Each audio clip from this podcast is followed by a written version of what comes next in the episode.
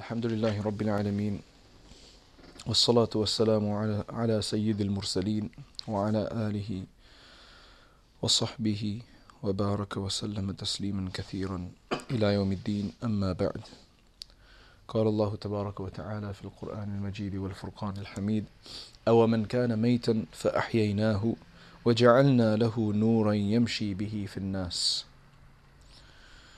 اللهم صل على سيدنا محمد وعلى آل سيدنا محمد وبارك وسلم Allah subhanahu wa ta'ala tells us in many places in the Quran He gives us different amounts of guidance or guidance in different ways rather For example Allah subhanahu wa ta'ala speaks about the angels He tells us about the angels He says لا يعصون الله ما أمرهم ويفعلون ما يؤمرون That the angels are such that they do not disobey Allah and they do exactly what Allah says.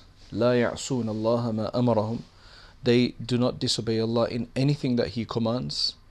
ويفعلون and they do exactly ما يؤمرون what they have been commanded. Now, Allah subhanahu wa ta'ala doesn't speak without reason in the Quran. Anything that He mentions, it's primarily for the guidance, primarily for taking a lesson, for consideration it's not just that there's no excess in the Quran. There's no superfluous matter in the Quran where it's just extra. It doesn't really mean much. It's just zaid. It's, there's nothing like that. Everything has a particular bearing as to why it's been mentioned there, and there's a very good reason for it being there. That's that's the point. So, when Allah Subhanahu wa Taala is telling us about the angels, the angel have this angelic. They are of the angelic realm. That's it's that that is what they are. It's a special makhluk of Allah subhanahu wa ta'ala who do not disobey Allah. So you learn from the the Quran and, and, and from Rasulullah sallallahu alayhi wasallam that the status of the angel is such that they are pure beings. They're the ones who are chosen to do the work of Allah subhanahu wa ta'ala in this world. They're created from light. So they the impression we get of the angels is of a lofty kind of creation, a lofty creation. So when we then hear that this is what their state and this is what they do, then we're supposed to be encouraged to go in that direction. We can't become angels because we have the potential to sin. But what their state is and why they're so close to Allah subhanahu wa ta'ala. Among all the makhluk, the angels are the closest to Allah subhanahu wa ta'ala in terms of the work that He does with them. Right? So that in itself is an in indication of what gets a person close to Allah subhanahu wa ta'ala. One of the features of the angels in this state of theirs, which is that they do everything that Allah subhanahu wa ta'ala tells them to do, is the aspect of uh, the, the absence of ghafla. They're never ghafil. They are never negligent of Allah subhanahu wa ta'ala. They are constantly focused on Allah subhanahu wa ta'ala. They do exactly what He does. That's the point of that. We can also reach that we can also reach a state where we don't disobey Allah subhanahu wa ta'ala or minimally disobey Allah subhanahu wa ta'ala by accident or whatever if the ghafla aspect is gone. It's the ghafla which is where our heart is allowed to forget Allah and focus on something else instead. If you go down to the bottom of it, this is exactly what the situation is. Why we do wrong is in our moment of ghafla why we would miss a prayer or why we would uh, not consider something important that is important is because we have that ghafla in our heart, which is that negligence, that absence from Allah subhanahu wa ta'ala.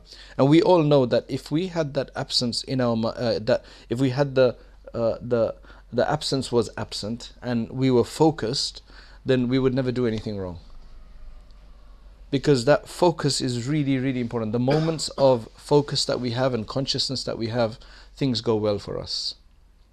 It's easy for us. But once you have the absence, then it gets difficult, then you actually even forget. That's a moment of absence from Allah subhanahu wa ta'ala. So Allah subhanahu wa ta'ala in another verse, verse he says, وَذْكُرِ اسْمَ رَبِّكَ وَتَبَتَّلْ إِلَيْهِ تَبْتِيلًا Remember the name of your Lord, remember the name of your Lord, mention the name of your Lord, wadhkur, remember the name of your Lord, وَتَبَتَّلْ إِلَيْهِ تَبْتِيلًا And tabattal is from basically saying and completely cut away from everything else and be completely focused in his uh, to him tabtila uh, which is an emphasis so and become completely focused on him. Now how does one become like that? This is what Allah subhanahu wa ta'ala is telling us to do 24 hours 24 hours. How does a person become focused on Allah subhanahu wa ta'ala 24 hours? We've got other things to do. We've got to eat, we've got to work. Now, in our minds, this, this kind of dichotomy appears because in our mind we have restricted remembrance to particular formalities. We've restricted partic- uh, dhikr to particular formalities, and we're so happy that five times a day we can do salat, which we consider to be the time when we shouldn't have ghafla. So we are happy and satisfied, and our perspective in our mind is that at least five times a day, or however many times a day, and if we have a time for reading Quran or doing a bit of dhikr, right, then we're not ghafil in that time, or are we ghafil? No. If you really are seriously to consider the concept of ghafla in our lives, then number one, the concept that we have of time for this and time for that is totally wrong. Yes, if we if it was an aspect of doing dhik, a particular dhikr or a particular activity or a particular ibadah at a particular time, that's understandable. But the dhikr and the consciousness of Allah subhanahu wa ta'ala, tabattal ilayhi tabatila, uh, consciousness of Allah subhanahu wa ta'ala should be always there which means that we need to change our view of the way we live our life and how we live our life. And firstly, take out from our mind that you can only remember Allah subhanahu wa ta'ala in worship. This is exactly what we're, especially for this path that we have chosen, this is exactly what it's trying to teach us. That whether you're sleeping, whether you're eating, whether you're working, your heart should remain connected on Allah subhanahu wa ta'ala, which means that you should be thinking of Him and and He should be informing our each decision, our thoughts, and so on and so forth. So tabattal ilayhi tabatila, become focused on Allah subhanahu wa ta'ala. Of course, it requires a lot of training.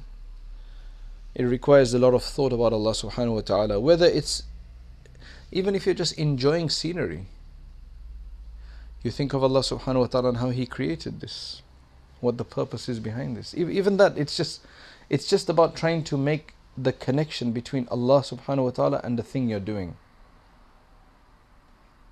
What you're seeing. That, that's, that's essentially what it is. Sometimes if you sit with certain awliya of Allah subhanahu wa ta'ala, you're amazed at how can they, they think this way. Where do they get this idea from? Which book did they read this in? These things don't come from books because, you know, they're talking about a modern phenomenon and they're telling you about Allah's perspective. You know, Allah, they, they're connecting that to Allah subhanahu wa ta'ala within that. And you wonder how they do that. So they couldn't have read that in a book because these kind of modern phenomena that you know sometimes the examples they give it's it, it, they, they weren't existent before but of course, by reading how people do this, will help us to understand how these things happen. And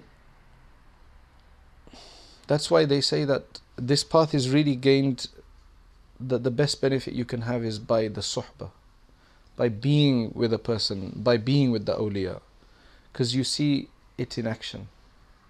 You see them in different states, r- interacting with the world outside for the for the sake of Allah subhanahu wa ta'ala. That's why one of the great mashayikh of the past he said that we must detract from all the makhluqat. All of creation we must detract from. Now, on the face of it, this sounds quite deceiving because that's not what he means. He doesn't mean that go into hermitude, forget everybody cut away from everybody. Essentially, what he's saying is that your focus should be entirely on Allah subhanahu wa ta'ala and cut away from the makhluqat. What he means by that essentially is that when the primary focus becomes Allah, the method he gives for that is cut away from the makhluqat, break your ties with everything, develop your ties with Allah subhanahu wa ta'ala, and then fulfill your relationship with the people for the sake of Allah subhanahu wa ta'ala. So you're going to be doing the same thing. You're going to be speaking to people, living with them, loving them, everything else. But because it's for Allah, not for them, then that ghafla will not be there. So the ghafla will the focus will always be through Allah. My relationship with Him is for Allah subhanahu wa ta'ala's sake. So cut away from the people, connect yourself to Allah, and then reconnect with the people on that basis. It will take away selfishness, it will take away everything. And the more the person has this ni'mah of Allah subhanahu wa ta'ala, it's a ni'mah for a person to take everything through Allah. See everything through that lens. It's a ni'mah of Allah subhanahu wa ta'ala. We ask Allah for that ni'mah. But if somebody has that, then for example you're we're praying salat. What happens in our salat nowadays?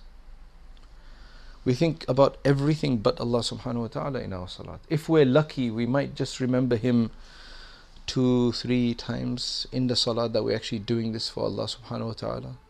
In fact, even in our niyyah, we're supposed to say, Oh Allah, I'm praying two rakats for you.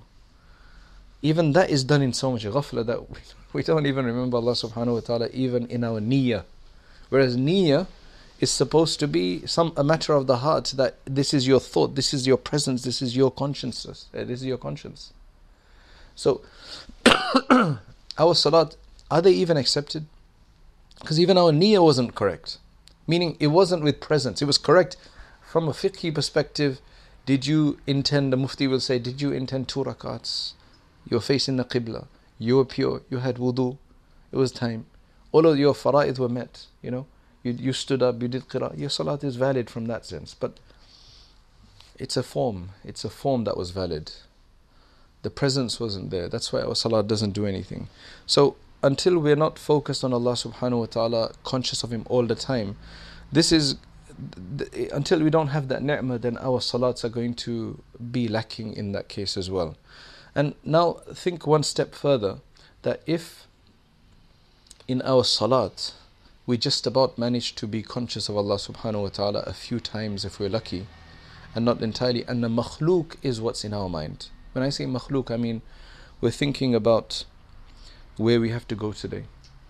You know I have to take my family shopping for example.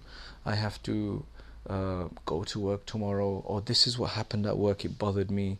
Uh, this is what's going on today. Some concern some grief. All of these griefs they come in salat especially at salat time. Especially at salat time. So if that's happening in our salat, then that means we don't have the ni'mah of presence. If we try to develop that presence, then at least on the day of judgment we can tell Allah, Oh Allah, I did try. I was trying. Some people don't think about this for the rest of it. They pray, they pray, they pray, but they don't, their focus is not there. And they have no presence, they have no consciousness that they're even doing wrong. At least if we've developed the consciousness of the fact that we're not doing this right, then at least one level of ignorance has been dispelled, which is that I don't know, but at least I know I don't know. When it's that I don't know and I don't know that I don't know, then that's the biggest form of ignorance. So at least in this case, there's that one level. Okay, I don't know, but then this this should also stay in our mind because we become ghafil of this fact. I don't know. So we, we become ghafil. We just do our prayer. We're so immersed in the dunya that we make our prayer mechanically without realizing. So we don't even have the opportunity. So we have to train ourselves. I think the way we do it is we have to train ourselves to stand up in front of Allah subhanahu wa ta'ala and don't start our salat until we have a good intention. At least like that. So that's the minimum that we can do. At least that much. So, for example, if we do start our salat and we realize that we didn't start it with consciousness, we didn't start it with consciousness, then start it again. It's asking for a lot to be conscious throughout our salat. But that's why we do so much salat so many times to be able to develop that consciousness. But at least if we can start our salat with that consciousness, like real consciousness. Otherwise, don't consider our salat started. If you've got if you've got obsessive disorder, then then this will be difficult because then you'll be starting hundreds of times and never your salat will never be done. Right? With uh, you know this is not for that reason. It's it's for the reason of um, to get that focus. So let us make it our habit now that at least when we begin our salat, we've got the consciousness for Allah subhanahu wa ta'ala. I am standing in front of Allah subhanahu wa ta'ala. I am doing these four rakats for Him. That's, that's it. Inshallah, that's where we can we can start from. It will help us. But this is basically the litmus test. Now, think of it the next step. If this is our case in salat, where we're supposed to be focused on Him, it's a action that has been dedicated for the sake of Allah subhanahu wa ta'ala and we are absent in our salat, then can you imagine what our state is outside of our salat then? When there's no indications to be focused. The salat is an indicator to be focused. It is for Allah. Oh Allah, I'm praying for you. And we're absent in our salat. So can you imagine what our state is then outside of salat when we're not even supposed to be focused in our mind, you know, according to our concept? Now, to really understand whether we have a disease in our heart or not, and whether our heart need work or not. If somebody is still not convinced that we still, if somebody is still not convinced that we have a problem in our heart, say no, no, no, that's not a problem. You know, whatever the case is, okay, fine. Let's let's take another test. This is all about self-reflection. Allah subhanahu wa ta'ala says in the Quran to women, فَلَا تَخْضَعْنَ لَهُ بِالْقَوْلِ do not soften your voices. Do not soften your voices and speak in this kind of low tone. Right? فَيَطْمَعَ الَّذِي فِي قَلْبِهِ مَرَضٌ So that those who have a disease in their heart will find an attraction. فَيَطْمَعَ الطَّمَعُ طَمَعُ means a desire to get something. So those who have maradun. Maradun means a sickness. And subhanAllah, the same word has been used for munafiqeen. Fi qulubihim marad. They have a sickness in their heart which is of an excessive nature, so, so that it's kufr, shirk. But Allah subhanahu wa ta'ala says to the women, do not lower your tone and speak in that way, so that in that husky way, so that those who have marad in their heart will desire. So now, what is our state? Are we attracted to this kind of qawl? When somebody speaks like that, do, does our heart have a desire? Can we keep our gazes away? Or do our gazes fail? Does our desire fail in that case? What does that mean then? Of course, that means that there is marad in the heart there is a sickness in the heart, there is an illness in the heart. And the only reason I'm mentioning this is not to just condemn ourselves, but to when we hit, when you have a realization, one is something's aching in your body, and you've heard of other people who've had that ache in that particular part of the body, and it was supposed to be this particular disease you know, critical disease or you know something serious. But you don't want to know because you know it's going to affect you. But it's good for you to know so that you can do try to cure it earlier. It's better to get it cured earlier. But what we do is we ignore it. We don't go to the doctor. We think, oh, it'll go away. It's just you know whatever. But then once you find out and it's diagnosed or it gets worse and you find out then you know you got a problem. Then you suddenly become focused. Okay, let me go and let me do something about this. Somebody's going to the toilet quite often, urinating quite a bit, finding um, what do you call it, uh, dryness in the mouth. So his friends tell him, well, that could be diabetes. But He doesn't want to know. He doesn't want diabetes. He'd rather not have it. Now, it's not a fact that you you know you don't want it. It's the fact that whether you have it or not. The person doesn't go to the doctor. Then one day it just gets worse and he's losing his weight now, right? Because that's what happens. And then he goes to the doctor and finds out, yes, it is diabetes. They run the test. Yes, you do have diabetes. Now, he generally people at this point now will start taking medicine, focusing on. They've accepted. They have to accept it now. So, this is not for self-condemnation. This is just for diagnosis. This is the litmus test that if we have tama in our mind, if we have this desire in our mind, right, then that means we have a marad and we have to do something about it. So the point is, we have to do something about it, and the good news is that there are things that we can do about it. And this is exactly why we're on the path. So this is just a reminder for that fact. Because Allah subhanahu wa ta'ala tells us, وَلَا تَكُنْ مِنَ الْغَافِلِينَ Do not be of the ghafilin. This theme runs through so many verses. They were ghafilin. This is why this happened. They were destroyed because they were ghafirin. They committed this because they were ghafirin. And Allah is saying, do not become of the ghafirin. Ghafirin, ghafla. Ghafla is negligence, is the biggest problem that we have. So, if we can't make a salat that is absent of ghafla, then our state outside of salat is even more ghafil. We have uh, people get their windows cleaned because they can't clean themselves. So they get a hire a window cleaner because they can't do it themselves. Whatever's in the house, they keep it clean. Spend time cleaning the bathrooms, and spend time cleaning the bedroom, making the beds, the kitchen, and so on and so forth. What we can't do ourselves, we tell others to do. We clean our car.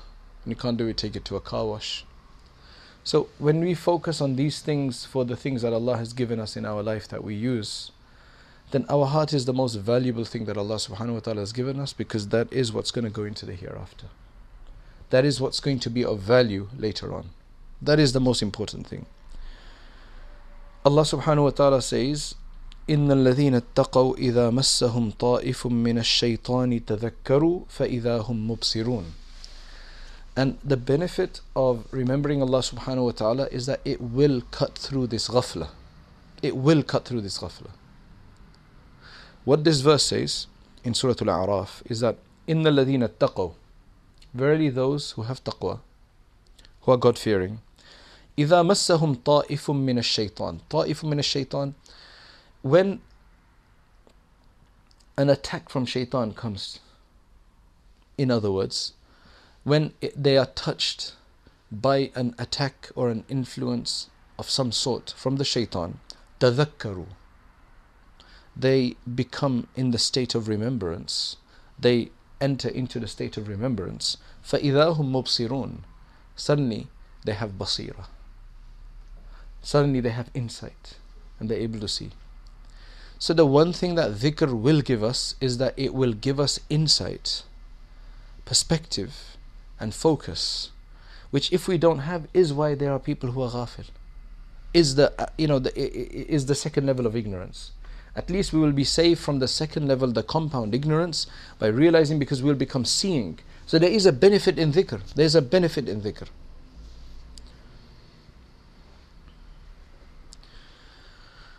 Uh, the, the ulama, they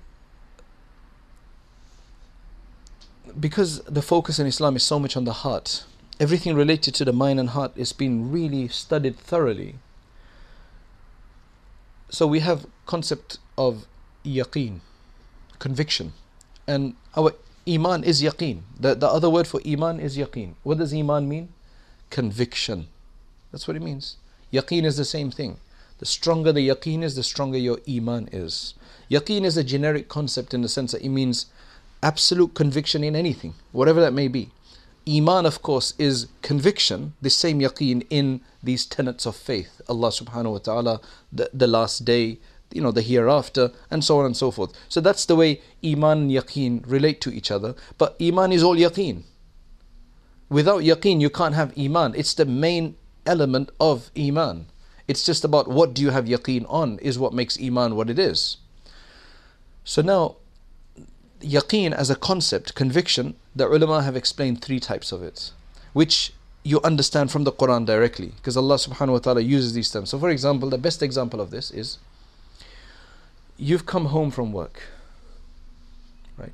You've come home from work, and you've got a loving wife who sees that you've come home from work after a long days of work. This example may not be understood if you have to come home and make your own cup of tea, right? But if you've got a wife or somebody or a mother for that matter, whoever it is, somebody that comes and they've seen you come back from work, they say, okay, let me make a cup of tea for you. You seem so tired. Now, immediately, you know what tea is. You know that it's hot. You know, you have an idea that it will do this for me. It will make me feel better, the heat of it. So you have what? Ilmul yaqeen. You've got a conviction about it, but you've only got the knowledge of the conviction that I know that tea has this effect. So now you're looking forward to it. MashaAllah, as then she enters the room and this steaming cup of tea that's coming, what do you have suddenly? You see it. Before it was just conceptual in your mind, now you see it. So you get Ainul Yaqeen you get the vision of the yaqeen. So now it's higher level than just the first one. It's not just the knowledge of something, you've suddenly developed the sight of it as well. You've just confirmed it with your sight, so it's just gone higher. More yaqeen. And then after that, you take it and you put it to your mouth and you feel the, the heat of it and you taste it and there you get the haqqul yaqeen. Now you have the full experience of it. Now that is yaqeen, it's a full yaqeen. Nobody can now you nobody can deny to you that there's this hot tea because you've just tasted it now. Where is our level of iman? Is it ilmul yaqeen? Clearly it is, because we are mu'mineen, we believe, we are active believers. So it's ilmul yaqeen. Is it ainul yaqeen? And when is it going to become haqqul yaqeen? That is, the, that, that is what we need to get to, to make it a personal experience. To strengthen this yaqeen. This is the most important thing. To strengthen this yaqeen. Then when shaitan attacks, we'll be able to deal with it much more easily. Right now we get into the ring and we're gone. You know, sparring is very hard. It's not difficult. It's not easy. You can do an hour of exercise, but you go and do sparring for two minutes and you'll be knocked out. Of surprise, it's just it. It takes so much for a person to be to stay in the ring for three minutes. Requires huge amount of exercise. Believe me, I mean, I was like surprised. This is tough.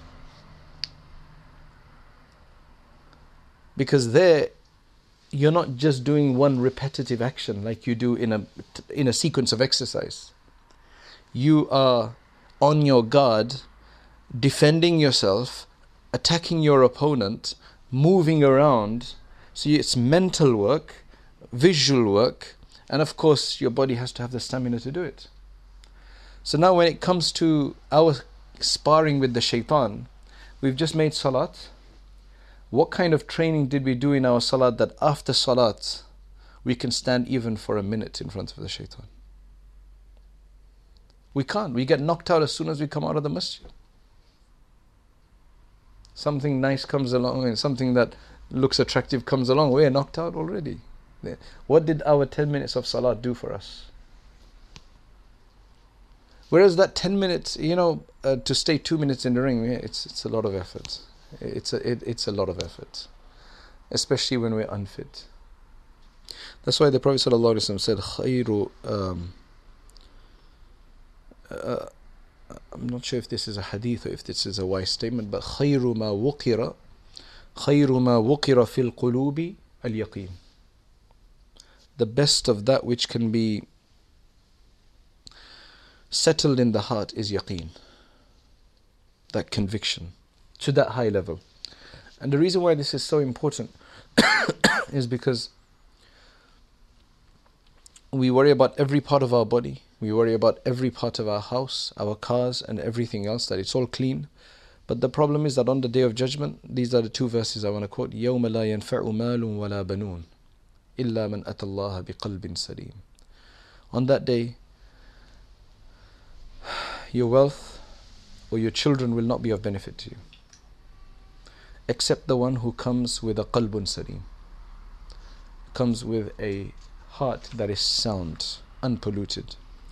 Allah subhanahu wa ta'ala says in another verse يَوْمَ, يقو, يوم نَقُولُ لِجَهَنَّمْ the day we will say to the hellfire هَلِمْ تَلَأْتِ have you been filled?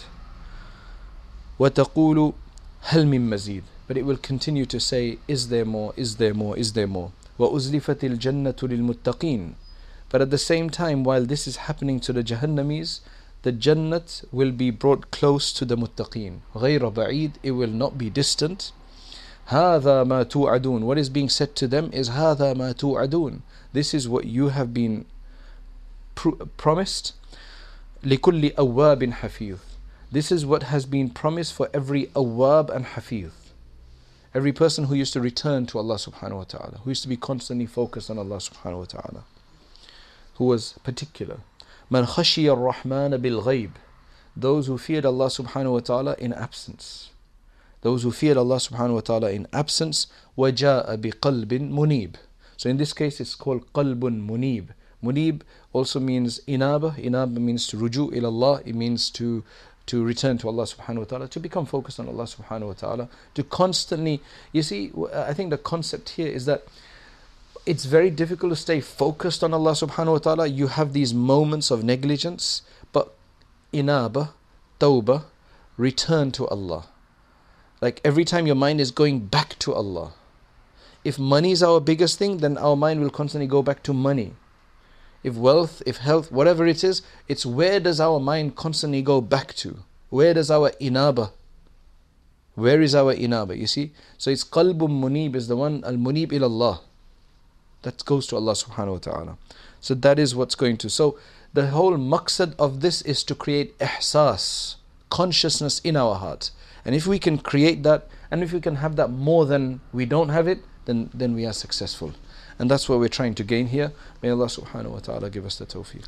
اللهم صل على سيدنا محمد وعلى آل سيدنا محمد وبارك وسلم اللهم أنت السلام منك السلام تبارك يا ذا الجلال والإكرام. اللهم يا حي يا قيوم برحمتك نستغيث. اللهم يا حنان يا منان. لا إله إلا أنت سبحانك إنا كنا من الظالمين. اللهم اغفر لنا وارحمنا وعافنا واهدنا وارزقنا. اللهم اهدنا واهد بنا واجعلنا هداة لمن اهتدى. سبحان الله العلي الأعلى الوهاب. Oh Allah accept our du'as. Oh Allah accept our du'as. Allah accept our worships O Allah forgive us our sins O Allah forgive our sins Forgive our wrongdoings Forgive our excesses O Allah forgive our shortcomings Forgive our weaknesses. O Allah, forgive our negligence. O Allah, forgive our negligence. O Allah, forgive our negligence. Forgive our states of absence from you. O Allah, more of our state is absent than you than we are focused. Allah, our salats are of no value. Our salats are fully consumed with the dunya. O Allah, we are fully engrossed in the dunya even in our salats, even in our worship. Oh Allah, give us the ni'mah of being us connected with you. Give, our, give us the ni'mah of your love. Give us the bounty of your love. Oh Allah, give us the bounty of focus. Oh Allah, oh Allah, this is something that we've been trying to do for such a long time. Oh Allah, we ask that you facilitate this for us. You make this easy for us. Oh Allah, we will die at any time. Oh Allah, we don't want to die with a heart that is diseased, that is weak, that is focused on everything but you. Oh Allah, we gather here on this day. Oh Allah, have some, grant us some tawfiq. Oh Allah, grant us some tawfiq.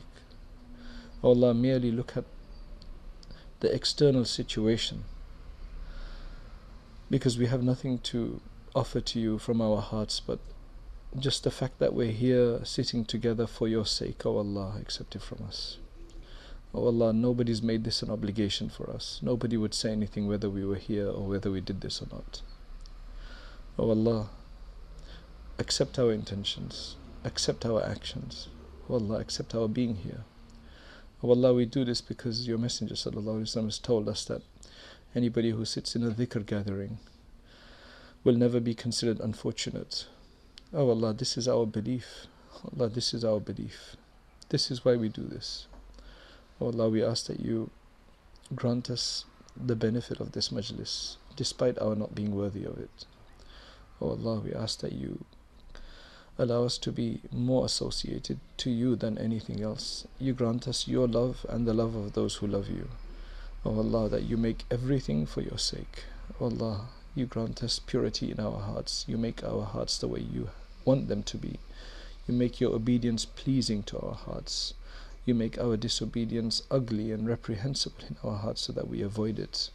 Oh Allah, take away the attraction we have towards sins, the desire that we have of sins. O oh Allah, grant us desire to just worship you and keep that dominant. O oh Allah, O oh Allah, those who are sick among us, those who are sick among our community and our families, O Allah, remove their sickness. O Allah, those who have left this world, O Allah, grant them forgiveness, grant them elevation in their status, grant them protection, grant them protection. O Allah, we want the company of your Messenger, sallallahu alaihi wasallam, in the hereafter.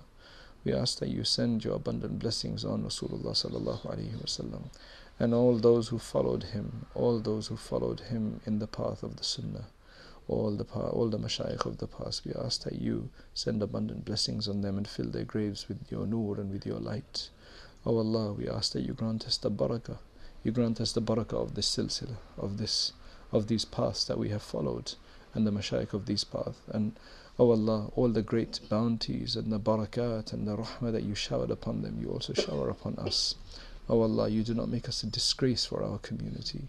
O oh Allah, keep us from humiliation. Keep us from humiliation. Elevate your kalima la ilaha illallah. Grant us true, true understanding of iman and true practice of iman.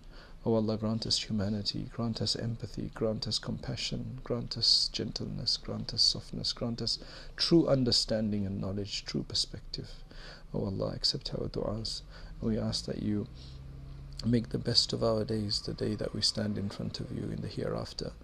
Make all the stages of the hereafter easy for us. سبحان ربك رب العزة عما يصفون وسلام على المرسلين والحمد لله رب العالمين